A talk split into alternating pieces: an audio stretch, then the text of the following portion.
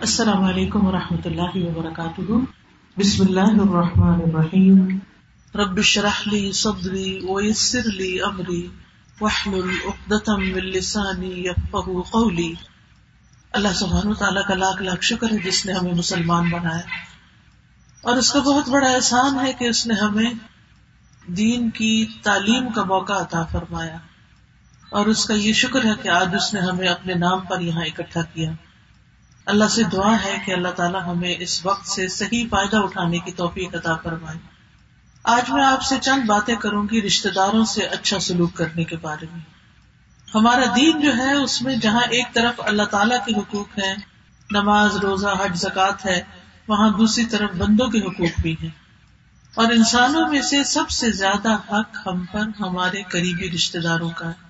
جن کے ساتھ جوڑ کے رکھنا، تعلق رکھنا ان کے ساتھ احسان کرنا، ان کے ساتھ اچھا سلوک کرنا، یہ ہماری ذمہ داریوں میں سے ہے۔ چاہے وہ ہمارے نصب کے رشتے دار ہوں یا سسرال کے رشتے دار ہوں، دونوں طرف ہی ہمارے کوشش یہ ہونی چاہیے کہ ہم ان کے ساتھ اچھا سلوک کریں۔ کیونکہ قرآن مجید میں اللہ سبحانہ و تعالیٰ نے بھی ہمیں اس کا حکم کیا ہے اور رسول اللہ صلی اللہ علیہ وسلم نے بھی اس کے بارے میں بہت تاکید فرمائی ہے۔ سب سے پہلی بات تو یہ ہے کہ ایمان لانے کے بعد اللہ کو جو عمل بہت پیارے ہیں، ان میں سے ایک عمل رشتے داروں سے اچھا سلوک کرنا ہے۔ ایک شخص نبی صلی اللہ علیہ وسلم کے پاس آیا، آپ اپنے صحابہ کے بیچ میں بیٹھے ہوئے تھے۔ وہ کہتے ہیں کہ آپ اللہ کے رسول ہیں۔ آپ نے فرمایا ہاں۔ تو انہوں نے یہ سوال کیا کہ آپ یہ بتائیے کہ کون سے اعمال اللہ کے نزدیک بہت پسندیدہ ہیں؟ آپ نے فرمایا اللہ پر ایمان رکھنا۔ ایمان سب سے زیادہ طاقتور چیز ہے، بہترین عمل ہے۔ وہ کہتے ہیں، میں نے پوچھا کہ اس کے بعد کون سا عمل سب سے اچھا ہے؟ تو آپ نے فرمایا رشتے داروں سے اچھا سلوک کرنا، صلاح رحمی کرنا۔ تو یہ ایمان کا تقاضا ہے کہ اگر ہم مومن ہیں، اگر ہم مسلم ہیں، تو ہم اپنے رشتے داروں کے ساتھ اچھا سلوک کریں۔ اس میں آپ دیکھیے کہ سب سے پہلے، سب سے قریب جو ہے ان کے ساتھ ہمیں اچھا سلوک سب سے زیادہ کرنا ہے۔ تو آپ بتائیے کہ سب سے زیادہ کون قریب ہے ہمارے؟ رشتے داروں میں سب سے زیادہ ہم پر کس کا حق ہے؟ ماں باپ کا۔ بالکل، ماں باپ کا۔ اللہ تعالیٰ اپنے حق کے بعد ہمیں بتاتے ہیں کہ ہم ماں باپ کے ساتھ اچھا سلوک کریں۔ وہ بال والدینی احسان والدین کے ساتھ ہم احسان کریں۔ تو اس لیے بہت ضروری ہے کہ ہم سب سے پہلے ان کا حق ادا کریں اور ان کی نافرمانی سے بچیں۔ رسول اللہ صلی اللہ علیہ وسلم نے زندگی کی جو آخری وسیعتیں کی تھی، ان میں بھی آپ صلی اللہ علیہ وسلم نے یہ تلقین کی تھی کہ تم رحم کے رشتوں کو توڑنے سے بچو، رحم کے رشتوں کو توڑنے سے بچو۔ اور فرمایا کہ جو تم سے رشتہ توڑے، تم اس سے رشتہ جوڑو۔ یعنی صلاح رحمی صرف یہ نہیں ہے کہ جو ہم سے اچھا سلوک کرے، ہم اس سے اچھا سلوک کریں۔ بلکہ جو ہم سے اچھا سلوک نہ بھی کرے، اگر مثلاً کسی کے ماں باپ نے اس کے ساتھ اچھا سلوک نہیں کیا، اس کی وہ تعلیم و تربیت نہیں کی، تو بھی اس کو کیا چاہیے؟ کہ وہ کیا کرے؟ وہ اپنے ماں باپ کی خدمت کرے۔ اگر وہ بوڑھے ہیں، ان کو ضرورت ہے، تو وہ ان کے پاس ان کا حق دے۔ یہ نہیں کہنا چاہیے، چونکہ ماں باپ نے ہمیں بچپن میں نہیں دیکھا یا ہمارا خیال نہیں کیا، تو اب ہم بھی نہیں کرتے۔ نہیں بدلا نہیں لینا۔ کیونکہ ماں باپ بھی انسان ہے ان سے بھی غلطی ہو سکتی ہے، ان سے قصور ہو سکتا ہے کوتا ہو سکتی ہے۔ پھر اسی طرح یہ ہے کہ بد اللہ ولا تشری بھی شعی ان بل والدین احسان قربا ولی تام ماں باپ کے بعد باقی جو رشتے دار ہیں، ان کا حق آتا ہے۔ ماں باپ کا الگ سے نام لیا گیا ہے وہ بل والدین لیکن اس کے بعد جو باقی رشتے دار ہیں، ان کا نام نہیں ہے۔ سب کے ساتھ پھر اچھا سلوک کرنا ہے۔ جیسے اپنی اولاد ہے، بہن بھائی ہے اور خالہ مامو چچا، پھوپھی، دادا، دادی، نانا، نانی، اور اسی طرح پھر بچے، بچوں کے بچے، ان سب کے ساتھ اچھا سلوک۔ پھر ساس، سسر، پھر نندے، دیور، ان کے بچے، یہ سارے جو ہے یہ ہمارے حسن سلوک کے مستحق ہیں۔ ان کی ضروریات پوری کرنا جو ہے یا ان کے کام آنا یا ان کی مشکلات کو سننا اور ان کو حل کرنا، یہ بھی ہم پر لازم ہے۔ ابن عمر کہتے کہ ایک آدمی نبی صلی اللہ علیہ وسلم کے پاس آیا، اس نے کہا، اللہ کے رسول کون سے لوگ اللہ کو زیادہ محبوب ہیں؟ تو آپ نے فرمایا، وہ لوگ جو لوگوں کے زیادہ فائدے کے ہوں، جو لوگوں کو فائدہ پہنچائے تو ہمیں اپنے رشتے داروں کو فائدہ پہنچانا ہے۔ جو بھی اللہ نے ہمیں دیا ہے، ان کے ساتھ شیئر کرنا ہے۔ ان کو دنیا کے کاموں میں بھی مدد دینی ہے اور ان کو دین کے کام میں بھی مدد دینی پھر اسی طرح یہ ہے کہ جیسے شادی ہو، عید ہو، کوئی خوشی کا موقع ہو، اس پر تحفے تحائف ان کو دینا اور اس سے ایک دوسرے سے محبت بھی بڑھتی ہے۔ رسول اللہ صلی اللہ علیہ وسلم نے فرمایا تحادو تحابو، تم ایک دوسرے کو ہدیہ دیا کرو، اس سے آپس میں محبت پیدا ہوگی۔ پھر اسی طرح اگر رشتے دار غریب ہیں، مسکین ہے ضرورت مند ہے تو غیروں کو صدقات دینے سے پہلے اپنے رشتے داروں کو دینے چاہیے، ان کا خیال کرنا چاہیے۔ پھر اسی طرح اگر ہمارے پاس مال نہیں ہے، علم نہیں ہے، ہم وہ نہیں دے سکتے، تو پھر کیا کریں؟ سلام کے ذریعے رشتوں کو جوڑے کوئی نے کبھی فون کر لیا، کبھی میسج بھیج دیا، کبھی خود ملنے کے لیے چلے گئے، کیونکہ نیکی اچھے اخلاق کا نام ہے۔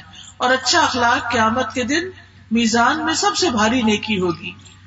پھر اسی طرح اگر کوئی کسی رشتے دار سے ناراض ہو جائے تو یہ نہیں کرنا چاہیے کہ اب میں اس سے بولوں گا نہیں۔ اگر قسم بھی کھا لی ہو کہ میں آج کے بعد اس سے نہیں بولوں گا تو بھی اس قسم کو توڑ دینا چاہیے کیونکہ ایسی قسمیں جو ہیں وہ پوری نہیں کی جاتی۔ پھر اسی طرح جن رشتے داروں سے اللہ روک دے کہ ان کے لیے استغفار نہیں کرنی یعنی ان کے ساتھ نہیں ہے تم نے مرنے کے بعد یعنی دعا کرنی تو اس سے بھی رک جانا چاہیے، کیونکہ اصل نیکی جو ہے وہ اللہ کے حکم کی اطاعت ہے۔ رشتے داروں کا حق دنیا میں بھی ہے اور جو وہ مر جائے ان کے لیے بھی ہے۔ لیکن وہ جو اللہ کی نافرمانی میں یا شرک، کفر کرتے ہوئے مرے، تو ان کا پھر حق ختم ہو جاتا ہے۔ جب ہم رشتے داروں کا حق دیتے ہیں اور ان کے ساتھ اچھا سلوک کرتے ہیں، تو اس کے ہمیں کیا فائدے ہوتے ہیں؟ اس میں سب سے پہلی بات تو یہ کہ سلا رحمی سے عمر میں برکت ہوتی ہے رسک زیادہ ہوتا ہے۔ یعنی حدیث میں آتا ہے کہ نبی صلی اللہ علیہ وسلم نے فرمایا، جس شخص کو پسند ہو کہ اس کے رسک میں وسط ہو اور اس کی عمر زیادہ ہو، عمر لمبی ہو، تو وہ رشتوں کو جوڑ کے رکھے۔ ہمیں سے کون نہیں چاہتا؟ ہمیں سے ہر ایک چاہتا ہے کہ اس کی عمر لمبی ہو، زیادہ دن دنیا میں جیے۔ اور ہر ایک ہم میں سے یہ چاہتا ہے کہ ہمارے رسک میں اضافہ ہو۔ تو ایسی صورت میں کیا کرنا چاہیے؟ رشتے داروں سے اچھا سلوک کرنا چاہیے۔ پھر اسی طرح جس نیکی کا اجر بہت جلدی ملتا ہے، وہ سلا رحمی ہے۔ یہاں تک کہ کچھ گھرانوں کے لوگ بہت نیک نہیں بھی ہوتے، لیکن وہ رشتے داروں سے اچھا سلوک کرتے ہیں، جس کی وجہ سے ان کے مال بھی بڑھ جاتے ہیں اور ان کے افراد میں بھی کثرت ہو جاتی ہے۔ مال میں بھی اضافہ ہو جاتا ہے۔ پھر اسی طرح رشتے دار کو صدقہ دینے کا دوہرا اجر ملتا ہے۔ یعنی اگر آپ کسی باہر کے غریب مسکین کو دیتے ہیں تو ایک گنا ثواب ہے۔ لیکن اگر اپنے رشتے دار کو دیتے ہیں تو دگنا ثواب ہے۔ پھر اسی طرح یہ ہے کہ یہ جنت میں لے جانے والا کام ہے۔ حضرت ابو ایوب انصاری سے روایت ہے کہ ایک شخص نے نبی صلی اللہ علیہ وسلم سے سوال کیا کہ اے اللہ کے رسول مجھے کوئی ایسا کام بتائے کہ میں جنت میں چلا جاؤں۔ آپ کو ہے شوق جنت میں جانے کا؟ جنت کہاں ہے؟ جنت کدھر ہے؟ اللہ کے پاس ہے۔ ٹھیک ہے۔ ہمیں یہ نہیں پتا کہ کس آسمان پہ ہے یا کون سی زمین پہ ہے یا کون سی جگہ پر ہے۔ اللہ کی کائنات بہت وسیع ہے، اس نے، لیکن یہ کہ اللہ نے جنت بنائی ہوئی ہے۔ یہ یاد رہنا چاہیے۔ ٹھیک ہے۔ تو جنت جو ہے، اس کا شوق کس کس کو؟ بس، باقی سب کو نہیں۔ جنت میں جانے کا شوق کس کس کو ہے؟ سب کو ہے الحمد للہ اللہ ہم سب کو جنت الفردوس عطا کرے۔ تو ایک شخص نے پوچھا، میں جنت میں کیسے جا سکتا ہوں؟ مجھے جانے کا شوق ہے۔ کسی نے کہا، اسے کیا ہو گیا؟ یعنی یہ کیسا سوال کر رہا ہے؟ نبی صلی اللہ علیہ وسلم نے فرمایا، یہ صاحب حاجت ہے اور اسے کیا ہوا ہے؟ اور اس کو بتایا کہ اللہ کی عبادت کرو، اس کے ساتھ کسی کو شریک نہ بناؤ، نماز پڑھو زکات دو اور رشتے داروں سے اچھا سلوک کرو، تو تم جنت میں چلے جاؤ گے۔ ایک اور جگہ پر حدیث میں آتا ہے، نبی صلی اللہ علیہ وسلم نے فرمایا، سلام پھیلاؤ، اچھی گفتگو کرو رشتے داروں کے ساتھ اچھا سلوک کرو، جب لوگ راتوں کو سو رہے ہوں، تو اس وقت تم قیام کرو، تم سلامتی کے ساتھ جنت میں داخل ہو جاؤ گے۔ اس کے برعکس جو لوگ رشتے داروں سے اچھا سلوک نہیں کرتے، ان کی سزا بھی ہے۔ جو لوگ رشتے کاٹتے ہیں، وہ جنت میں نہیں جا سکیں گے۔ لا يدخل الجنت قاطع الرحم۔ قرب قیامت کی علامت ہوگی کہ لوگ قطع رحمی کریں گے رشتے داروں سے اچھا سلوک نہیں کریں گے۔ پھر حدیث میں یہ بھی آتا ہے کہ جو رشتوں کو توڑے گا، اللہ اسے توڑ دے گا۔ اور جو رشتوں کو جوڑے گا، اللہ اس کو جوڑ دے گا۔ پھر اسی طرح انسان کے اعمال بھی قبول نہیں ہوتے اگر کوئی رشتوں کے ساتھ اچھا سلوک نہیں کرتا۔ رسول اللہ صلی اللہ علیہ وسلم نے فرمایا کہ بنی آدم کے اعمال ہر جمعرات کو پیش ہوتے ہیں اور کسی قطع رحمی کرنے والے کے عمل قبول نہیں ہوتے۔ یعنی اللہ سبحانہ تعالیٰ کے سامنے ہفتے بھر کے امال لائے جاتے ہیں، لیکن جو رشتوں کو کاٹ کے رکھے اور ان سے اپنا تعلق نہ رکھے اور ان کے ساتھ اچھا سلوک نہ کرے تو ان کے جو امال ہے وہ قبول نہیں ہوتے۔ نبی صلی اللہ علیہ وسلم نے فرمایا، جس نے قطع رحمی کی یا جھوٹی قسم کھائی وہ مرنے سے پہلے اس کا وبال دیکھ لے گا۔ یعنی دنیا میں بھی اس کی سزا ملتی ہے انسان کو۔ کسی سے تین دن سے زیادہ ناراض نہیں ہونا چاہیے۔ اسی طرح یہ ہے کہ اگر کوئی ناراض ہوا اور پھر وہ فوت ہو گیا، تو آپ نے فرمایا، اگر اسی حالت میں وہ فوت ہو گیا، تو وہ جہنم میں جائے گا۔ اسی طرح امانت اور رحم کو چھوڑ دیا جائے گا اور پل سرات پر وہ دائیں بائیں کھڑے ہوں گے۔ اور جو لوگ امانت میں خیانت کرتے ہیں یا پھر سلا رحمی نہیں کرتے، تو کیا ہوگا کہ ان کو ادھر سے ہی وہ پکڑ کے نیچے جہنم میں پھینک دیں گے۔ اب یہ ہے کہ جیسے میں نے پہلے بتایا، سب سے پہلے والدین کے ساتھ نیکی کرنی چاہیے، چاہے وہ فرما بردار ہے اللہ کے یا نافرمان ہے پھر اس کے بعد والدین اگر زندہ ہے تو ان کے ساتھ اگر فوت ہو گئے ہیں تو ان کے بہن بھائیوں کے ساتھ، حتیٰ کہ ان کے دوستوں کے ساتھ بھی۔ اس کے بعد شوہر اور بیوی کا ایک دوسرے پر حق آتا ہے، انہیں چاہیے کہ ایک دوسرے کے ساتھ احسان کریں۔ نبی صلی اللہ علیہ وسلم نے فرمایا کہ بہترین بیوی وہ ہے جو محبت کرنے والی، زیادہ بچے پیدا کرنے والی، ہم نوائی کرنے والی اور ہمدردی کرنے والی ہوں۔ بشرطے کہ وہ اللہ سے ڈرتی ہوں یعنی ایک اچھی بیوی کی خوبی بتائی گئی ہے۔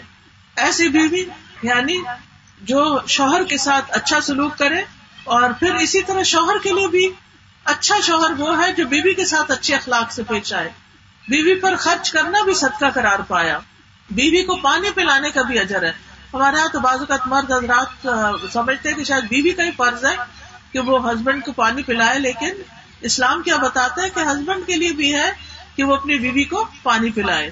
بیوی کی سہیلیوں کے ساتھ اچھا سلوک کرنا۔ حضرت خدیجہ جب فوت ہو گئی تھی تو نبی صلی اللہ علیہ وسلم جب کوئی بکری وغیرہ ذبح کرتے تو ان کی سہیلیوں کو بھی بیچتے تھے پھر اسی طرح رشتے داروں کے ساتھ جو اچھا سلوک ہے، اس میں آتا ہے، خندہ پیشانی سے ملے، کوئی آئے تو کھلے دل سے اس کو ملے۔ ان کے حق میں دعائیں کریں، ان سے ملاقات کو جائیں، ان کو تحفے تحائف دیں، ان پر خرچ کریں، ان کے ساتھ شفقت اور نرمی سے پیش آئیں، ان کے ساتھ کھلے دل سے خوش اخلاقی سے ملے، ان کا احترام کریں۔ یعنی ہر وہ کام کرے کہ جس سے رشتے جو ہے وہ قائم رہے ناراضگیاں نہ بڑھیں۔ پھر جو رشتے دار ناراض بھی ہو جائے، اس کو بھی کچھ دیں۔ یعنی پوشیدہ دشمنی رکھنے والے، حسد کرنے والے رشتے دار کے ساتھ بھی اچھا سلوک کرے ہو سکتا ہے کہ وہ اپنے اس سے باز آ جائے۔ پھر اسی طرح یہ ہے کہ اگر وہ دور کے بھی رشتے دار ہیں یعنی کئی نسلوں کے بھی دور کے، تو ان کے ساتھ بھی اچھا سلوک کرنا ضروری ہے۔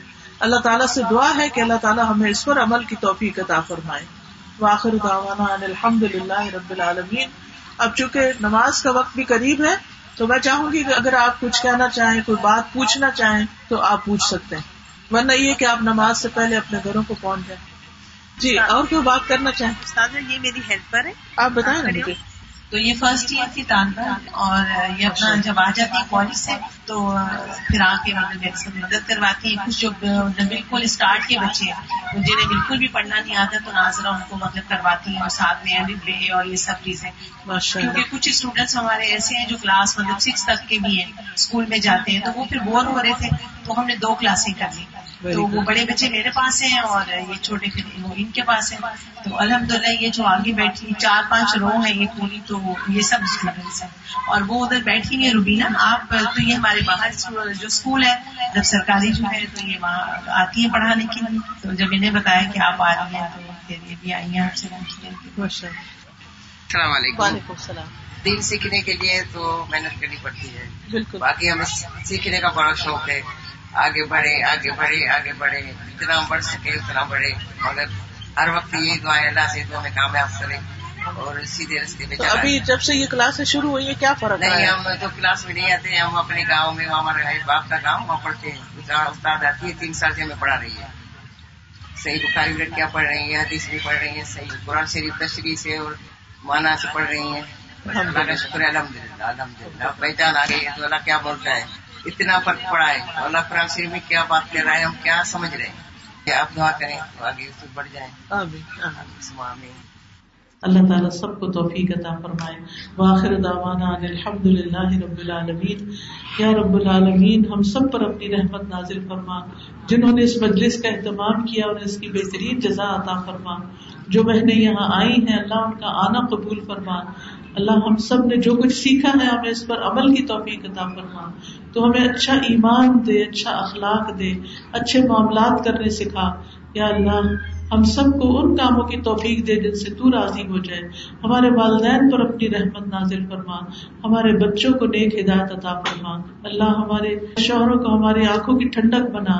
یا رب العالمین، تو ہم سب کو نیکی کی توفیق دے اور برائی سے محفوظ رکھ۔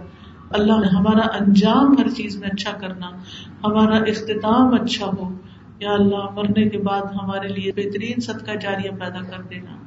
یا رب العالمین، تو ہمیں قبر میں روشنی عطا کرنا۔ میدان حشر میں نیک لوگوں کے ساتھ اٹھانا۔ جنت الفردوس میں بلا حساب کتاب داخل کر دینا۔ اور اپنے دیدار سے محروم نہ کرنا۔ ربنا تقبل منا انك انت السميع العليم وتب علينا انك انت التواب الرحيم وصلى الله تعالى على خير خلقه محمد وعلى اله واصحابه واهل بيته اجمعين برحمتك يا ارحم الراحمين الہی آمین سبحانك اللهم وبحمدك اشهد ان لا اله الا انت استغفرك واتوب اليك السلام علیکم و رحمۃ اللہ وبرکاتہ